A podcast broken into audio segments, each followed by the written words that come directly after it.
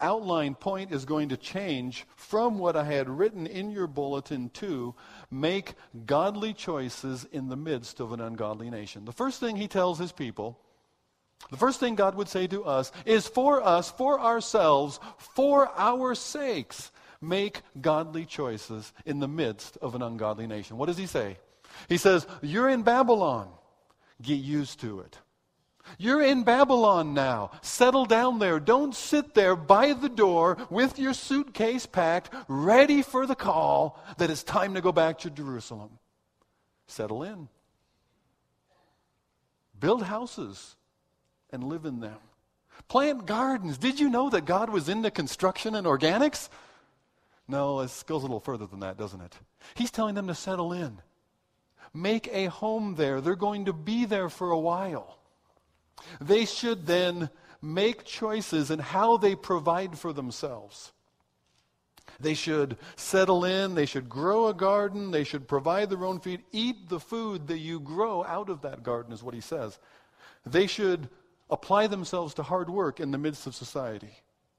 They should apply themselves to self sufficiency in the midst of the society. They should give, be content in the setting where God has placed them not always grumbling against these poor Babylonians. Could it be that God has sent them to Babylon to preserve their lives? You see, he took his people to Israel. Many hundreds of years earlier, he took his people, Israel rather, to Egypt for the same purpose. In the midst of a famine, they wind up in Egypt, and, and God used that, ex- that experience, that time in Egypt, set aside in a secure country to grow this family into a nation. And he tells them here, in this place, in Babylon, it was his assigned place for them for now. And the whole purpose of that is much bigger than our talk this morning. But God has them to settle in, build houses, plant gardens, live in trust of God's promise instead of forcing your way back against his apparent will. He speaks to them concerning family. Not only houses and gardens, self sufficiently, hard work, contentment, but he speaks to them in terms of family. Find wives, get married. Again, settling down. But devote yourself to the simple and more important things Find wives. Take wives for yourselves. Now, he's not telling them to take wives from among the Babylonians. He's telling them within the Israelite community to carry on with life as normal. Get married. Oh, and have children. There, the fruit out of marriage is children. Out of, out of uh, those children that you then raise up, he says, seek wives for your sons. Give your daughters in marriage. And then they will have more children. So he's anticipating from the first to the second to the third generation. Just an aside there. We move right over to this end of the room. Notice how he said, Find wives for your young men. He, how he says, Give your daughters in marriage. That suggests parents' involvement with their adult kids in this singular biggest decision in your life. Now, that presupposes something, doesn't it, parents? That presupposes that the parents along the way have been devoting themselves to that singular, most important building block within any society, which is family. That the family relationship is strong and intact so that you've got something to say and you've earned a hearing when this great decision as to who should I marry? Who does God want me to marry? And one of the places that answer comes from is from godly, loving parents who care more about your long term success and happiness in life than most anybody else does. But parents, we should be giving ourselves then to not only hard work in building a home and in managing your field, but in caring for the nurturing not only of your children up to marriage and then even the grandchildren that are coming behind them. So he reminds them in the midst of this Babylonian nation, you, as my people, continue to live and nurture and grow your families as God's people. Okay? You see it? Don't be easily carried along and misled and taken away by all of the neat and wonderful things of Babylon. Give, your th- give yourself to what's most important. Provide a home for your family. Meet the immediate needs of your family and nurture the growth of your marriage, your children into their marriage, and even the grandchildren. Devote yourself to family. That matters. You want to make a difference in society, it starts right there. Okay? But that could suggest that we could be a bubble. That could suggest that we could isolate ourselves, that we could pull back, that we could say, all right, well, we don't need to worry about society at large. We need to turn inward. We need to focus on us. We need to vote. Our family is going to be about us. We're not going to worry. We're going to isolate ourselves from those people out there that might be bad influence on us. We're going to look after our own and take care of ourselves. Israel was to be a light unto the nations. Israel was to be a light unto the nations. You remember the prophet Jonah? Jonah was the prophet that did not want to go to the nation God sent him to, the nation of Assyria, the city Nineveh. He said, Those people? You want me to go tell them? No, God, if, if I go and tell them, you're going to end up being merciful to them. And sooner or later, they are going to grow into this, this terrible horde that is going to come and invade Israel. I don't want to go and warn them. I don't want to tell them of your mercy.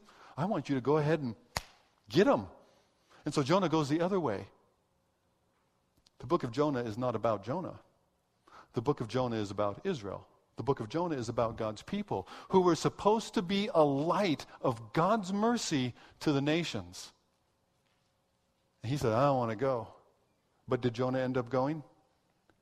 Yeah. Yeah.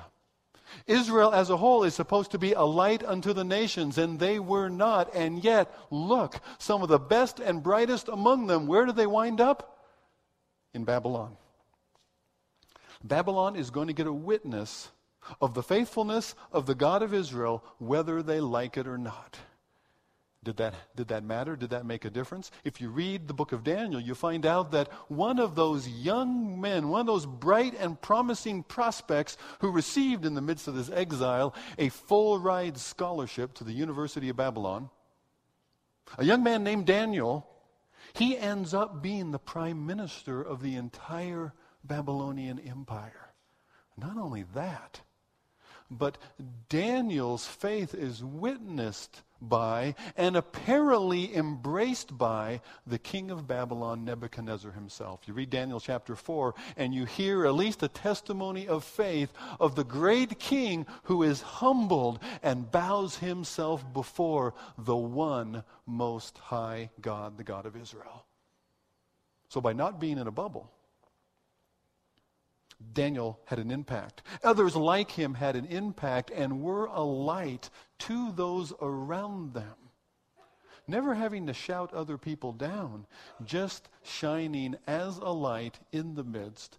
But it does suggest being involved beyond our bubble. It does suggest being involved more widely than just among ourselves. We don't need to isolate ourselves. We don't need to overly protect ourselves from, we need to strengthen the basics. Build your home, raise up your family, nurture your family to the next generation and the one after that. And if you do that well, you will equip that family to be light in the midst of darkness rather than having to hide from it. He says, don't hide from it. Don't put your light under a bushel. That's what Jesus says. We're to make godly choices in the midst of an ungodly society. And as we make godly choices for ourselves in the midst of an ungodly society, we will be light in the midst of darkness, okay? It's always better if you're, if you're making consistent and godly choices yourself rather than spending your time talking about what everybody else should be doing. We should make godly choices for ourselves in the midst of an ungodly nation. We should also make godly choices for the sake of an ungodly nation. Okay, you see the difference? The initial is for ourselves. It's care for yourselves. Settle in, but live well there. But it's not just about us. It's not just about you. It's also about the people around you. Live well for their sakes. Make good choices for their sake. And making good choices for their sake will also be good for you. That's why he says also, seek the good of the city in verse 7.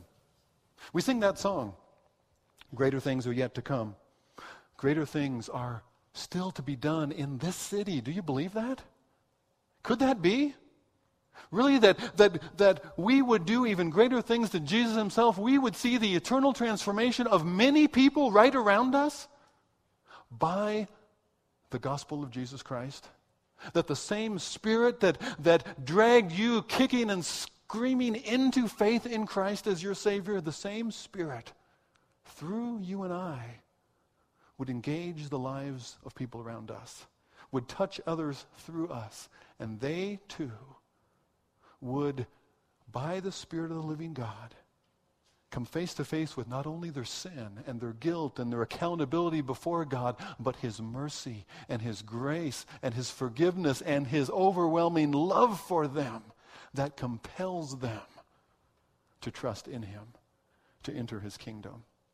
Greater things are still to be done in this city and in its prospering, we will also prosper. That's what verse 7 says. Look at verse 7 again. Also, not only increase there yourselves, not only grow as an Israelite community within Babylon, not only that, but also, verse 7, seek the peace and the prosperity of the city to which I have carried you into exile. That peace and prosperity, we use two words in English to translate that, is for one Hebrew word, shalom.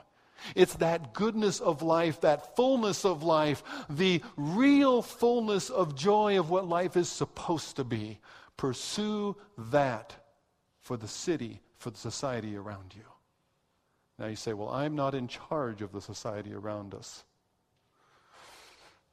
One person wrote recently that we in a, de- in, in a democracy, in a democratic society, we have the royal privilege of participating in the making and the establishing of the laws which rule our society. That which in a monarchy is given to the king himself, you and I participate in. We have a royal privilege. Somebody drew a comparison from that then to Esther, the queen, who was set up as queen to influence the king in what law or decree would be made for the good not only of Israel, but for the good of the entire empire.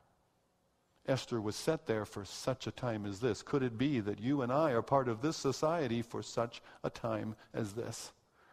How do we make godly choices for the sake of an ungodly nation? I would suggest that, that um, if how we live in the midst of the nation is how we fulfill our role as light, the choices that we make for the sake of the nation is how we fulfill our role as salt. You are the salt of the earth. Now, salt is used for a couple of things. Salt is used to preserve.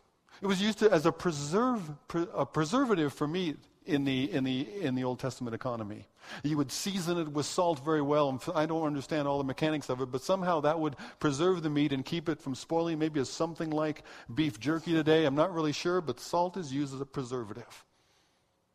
We can have a preserving influence on the society around us by our participation in it. And as we have that preserving influence, it will not only be good for people around us, it will be good for ourselves as well. One of the things that we consider when we're looking at the issues around us is what will be the impact of this issue on the next generation in our society, the next generation in our country? What are the issues at play here? How might they even affect the rest of the world in terms of, in terms of foreign policy and dynamics internationally? And how will that relate to the advance of the gospel? How will that relate to how our society is used or continued to be used worldwide as the advance of the gospel, which I'm convinced is God's biggest purpose? The choices that we make, salt in the midst of the city, both as preservative, as an influence, and also, as I pointed out, salt can create thirst. How can we, by participating in society, create thirst for those around us? Well, being salt, participating in that royal privilege, it means voting. Are you registered to vote? If you didn't fill out one of those mail in things or online things, guess what? The good news is it's too late. Doesn't let, let you off the hook, though. You can actually go down to the, what office is it? Uh, it's on my ballot here. You could go down to the Clark County Auditor's Office and you can still register in person at least to the day before the election. I'm not sure about election day itself, but bring your ID and you can still register if you're not, or if, you if, if your registration's lapsed.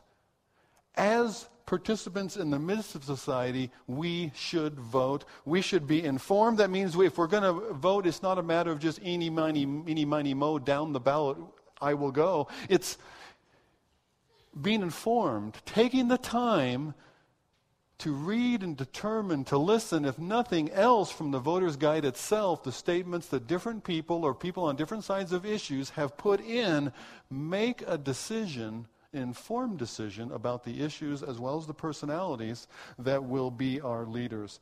Being a voter, but being an informed voter. Being salt means discussing but discussing in an informed, in a rational way with people around us to the extent that they're interested. Now, I'm cautious about talking politics. I'm cautious about talking politics with people, especially when they know that I'm a pastor or a Christian. Sometimes I'll hide the whole Christianity thing just so I can get in a good political argument. No, no, not really. But I'm cautious about politics because I don't want my political views which are informed to a point. I don't want that to overshadow. I don't want what I don't understand about issues that are bigger than my knowledge of them. I don't want that to overshadow the issues that I do believe matter much more and that I can be very certain about. A wise man told me years ago don't add any other offense to the offense of the cross. So I'm cautious about what I will discuss politically and how I go about it, how certain and sure I am of things that I don't know all the information to be certain and sure about. There are some things that I can be certain, that I can be, be sure about. Those are the things concerning God's Word, the things that God has clearly revealed to me. And I don't want to put political views, for instance, on the same level as that. So be cautious as you discuss in the midst of broader society. When you vote, when you're making your choices, don't vote based on your benefit. The, law, the, the statement is long held true it's the economy. Everybody's voting their pocketbook, but we shouldn't be voting our own pocketbook. Somebody said that American democracy will fail when the elected leadership realizes that they can buy the people's votes with their own money. Don't vote your own benefit. Don't vote your own entitlement. Don't vote your own tax break. Look at the bigger picture. How will this benefit or cost our society as a whole? It's not about me. It's about us. It's about we. We dare not limit it to, well, I'm going to go this way or that way because that's going to have the immediate benefit to me. It's not all about me. If we want to seek the prosperity of the city around us, society as a whole, we have to think much bigger. What will really be good for society as a whole? Galatians chapter 6, verse 10 tells us that we, as we have opportunity, do good unto all people especially to those of the household of faith, especially to those of God's family, but do good to all people. Seek the peace of the city you find yourselves in. Okay, let's talk a few particular issues. Again, I'm going to be cautious here. There's a lot that I don't know. But I, I, I want to just explore a couple of these issues on some of the things that certainly should be part of the consideration. Issues that are on our ballot, our, our, our ballot, when I open my envelope, I'm going to see them there. For, for one, there's the question of should marriage be redefined? Should marriage be redefined beyond traditional marriage of one man to one woman? That's an issue that's going to be on your ballot when you open it. If maybe you've already seen it, maybe you've already ticked things off, made your decisions. But what's the issue there? We are, uh, we are considering doing something as a state, been done other places in our nation, that no society has officially recognized before. Redefining marriage that contradicts how it's been established from creation until now. Not to say that there hasn't been same sex attraction, there hasn't been, been uh, same sex relationships, homosexuality practiced many places through history, but never formally recognized in that way. Never equated that this as just as valid and just as acceptable and part of our normal society as this. That has never been done before. What will it mean? What will be the impact on? Well, you go back just a verse in Jeremiah 29. And we're reminded of the importance of nurturing the next generation and the complementary role of mother and father in raising up that next generation. And if we're going to say, well, this is the way it's supposed to be, because we stand for marriage as it's supposed to be, as God intended it to be, do we really? Are we standing for marriage as it's supposed to be, or are we standing against somebody else's lifestyle? You see the difference? One, one position easily defines us as haters, easily defines us as just being against people. And guess what? People who are convinced that you're against them stop listening to you. Can we articulate why marriage, as it has been, is the way it's supposed to be, is the way it needs to be? Not because I want it that way, not because my Bible says it's supposed to be that way when they don't read the Bible nor care what it says. Especially if it seems to be contradicting directly the way they feel. We make our decisions based on what we feel, by the way, not what we know. So then, can we articulate? Can we even get down to the feel level of why marriage as it is and why, for the sake of children, needing that complementary relationship? And if that's so, will we demonstrate? Will we live there? Will we work it out? Will we work for marriages to succeed? And where marriage has, has, has not succeeded, will we come near to people and will we help them to pick up the pieces? To rebuild or to put back together or to come alongside into a broken family and add in what is now missing. If we're convinced that marriage and parenting is the core issue here, will that be for us? Will we join in there? Let me give you another one. Just a principle hard work and self sufficiently. Build your houses, plant your gardens, eat what you grow. Don't steal it from your neighbor which, which issues at play, which people that we're going to vote for are supporting that self-sufficiently, self-sufficiency, that accountability, the personal responsibility and consequences for actions. Much of what we try to do as a society today, much of what we try to do is based on avoiding the consequences of poor decisions. And we're sorry that people made those decisions, but gee, you know, we need to try to, try to um, uh, soften those consequences as much as possible, which doesn't help society at large stop making poor decisions. Sometimes consequences, like time in Babylon, are required. You know, Israel had a tremendous problem with idolatry before they went to Babylon. Afterwards, they continued to have problems trusting God, but they never had problems trusting in idols again. They had enough of it in Babylon to be sick of it from then on. God used that experience to deal directly with Israel's biggest hangup at the time, which was their idolatry. We shouldn't always be seeking to shield people from the consequences of poor decisions. We easily let government take the place of family. We let government take the place. Government, uh, good programs and p- things that help people take the place of things that maybe God's people should be doing.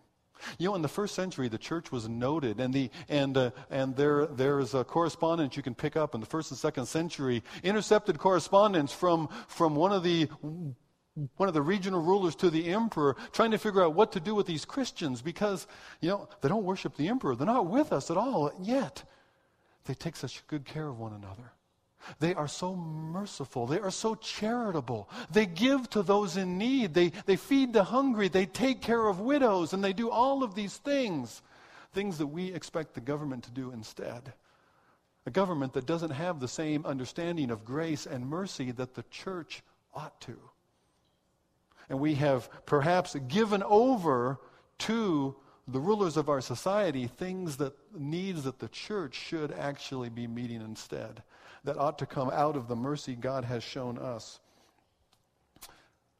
Let me give you another one that's actually on the ballot this year. I was surprised, and that's should marijuana usage be legalized? Not just, not just medical marijuana. Now, the only thing I'm going to talk about this one is the tactic. It'll be good because if we legalize marijuana, we can tax it. And the taxes will be good for who? It'll be good for the schools. You boil it down, and we're going to smoke dope because it's for the children. Does anybody really believe that? Why is it that when you have a shady proposition put before society, they always try to slip it past by saying, but the taxes are going to go to the schools? And who wants to be against the children? What if we could take the children out of the equation just for a minute? What if we could, if, if this is a good thing for society, well, let's forget about the taxes and let's just decide should we legalize drugs or not? Forget about making tax money off them. Casinos, the same way. Forget about the tax benefit to the government. Let's just say, instead of being bribed into it, by tax income. Let's just say, is this good for society or not? And make our decisions there. That's, that goes a lot farther than just one particular issue. We ought to decide a lot of the issues that way by the merit of them, not the benefit from them. One more. Columbia River crossing. I could probably get all kinds of people talking about the Columbia River crossing. I'm going to say this. Why aren't we having as much energy put into how to develop jobs on this side of the river? Because if we did, how many families would shave at least a 50 minute off their commute each way? And if they did, that 30 minutes a day that's stuck in traffic time, at least 30 minutes a day, that could be family time. I don't mean family guy time, but actual family time. If you run the math on that, that's a whole year of full weekends with the kid added on to the 18 years that you have typically with your child at home. Could that, if we use the time for that way, could that matter more if the energy was put into jobs closer in the community rather than exporting people to work farther away from home? That they had the opportunity if family is important. Um, what I'm suggesting is this how might we think differently, bigger, and about core family issues about those questions that are put before us on a ballot. Now, there's one other way that we get involved with society around us. and I'm actually meant to touch back on this earlier. I got a flyer in my, in my um, mailbox, and it said, Meet Eileen Qutub. I said, Wait, wait. I know Eileen Qutub. One of the ways that we make godly choices for the sake of an ungodly government. I talked about voting. I talked about discussing. Another way is to participate in government. We have somebody within our congregation who is participating in government. Has done that in the past, is on the ballot again. And I, I wanted Eileen just to come and briefly describe why. Why would you do that to yourself? Why would you?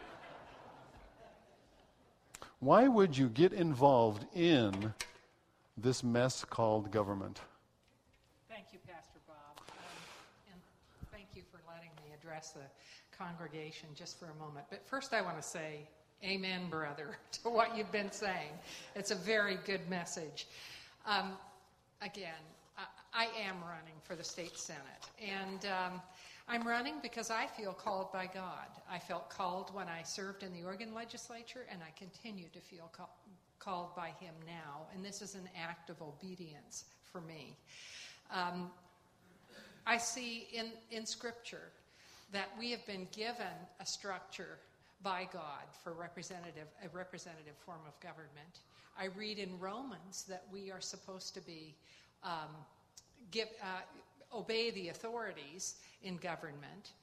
But it also says there that God is the one that places people in authority. He is the great authority, but He places people in authority. And I am running because I have biblical values and I want to glorify God by those things. And as Pastor Bob has said, is we want to benefit all of the people in the city. And I would like to do that too. I know as I served um, in the legislature in Oregon, I saw things as I served as if I was in the book of Acts. And I just, um, it's just thrilling to see God work through people. Some have said that this race, and this race in particular, is kind of an impossible uh, quest. But I just read in Scripture this morning that with God, all things are possible.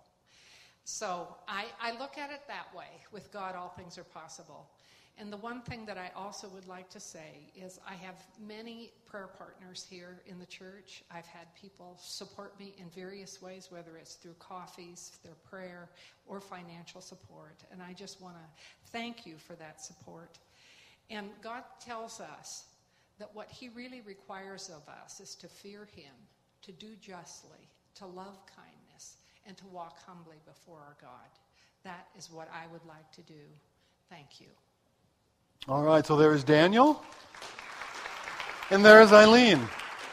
And if God w- wills to put her in this place or that, that's one more way that we make godly choices in the midst of the society that God has placed us in. There's one more thing that we're told here to do in verse 7, and that is to pray. Not as you seek the peace and prosperity of the city to which I have carried you, pray to the Lord for it. Pray to the Lord for it. We're told in 1 Timothy chapter 2 to pray for our leaders, to pray for our rulers, to pray for those in government positions for the sake of all men, and so that we might live a peaceful life, that we might have openings for the gospel, because God desires that all would be saved. So we pray for our leaders, we pray for our society, we pray in for them toward an end that God's gospel will go forward. You know, I don't believe that if I, I, I, I when, I, talk politics, I, I, I speak with this condition. I don't believe that if I opened the paper on the morning after the election and I found out that every single candidate I voted for won. Have you had that happen in no. And every issue that I chose, they all came through. Yes! Global warming would end, the waters would recede, and we would teach the world to sing in perfect harmony. I don't believe it, but I do believe that one day in the future, around the throne before the Lamb, the redeemed will sing in perfect harmony. Praises to the living God.